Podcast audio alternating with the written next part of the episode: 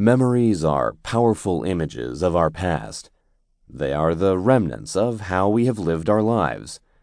For some people, memories are a wonderful reminder of joyful times.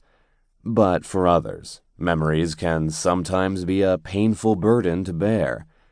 Popular writers and thought leaders have claimed that memories are how we define ourselves. Indeed, it is the memory of our past that has shaped our current selves. Without remembering our history, we are essentially empty shells with no higher purpose.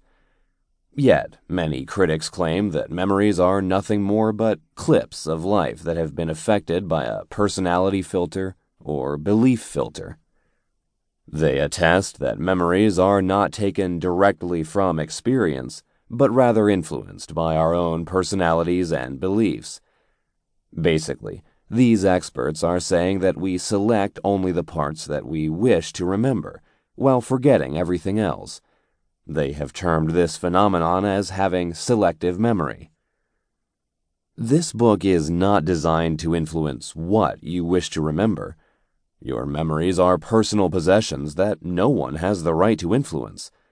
Instead, what this book can do for you is to dramatically improve the things that you choose to remember. Our memories are one of the most powerful tools that we have, as I'm sure you'll agree. Everything we do in our daily lives is affected by what we remember and forget.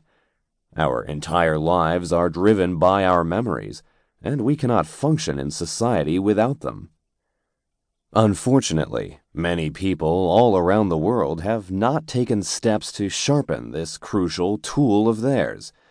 They don't realize the incredible potential of their memories and just leave it operating at minimum capacity. Like a computer that hasn't been used in years, their memories will quickly deteriorate and eventually fail. If you value your memory and wish to greatly improve it, then you'll just have to spend some time working with your mind. As you practice, you will quickly sharpen your mind and remembering things will be a breeze for you.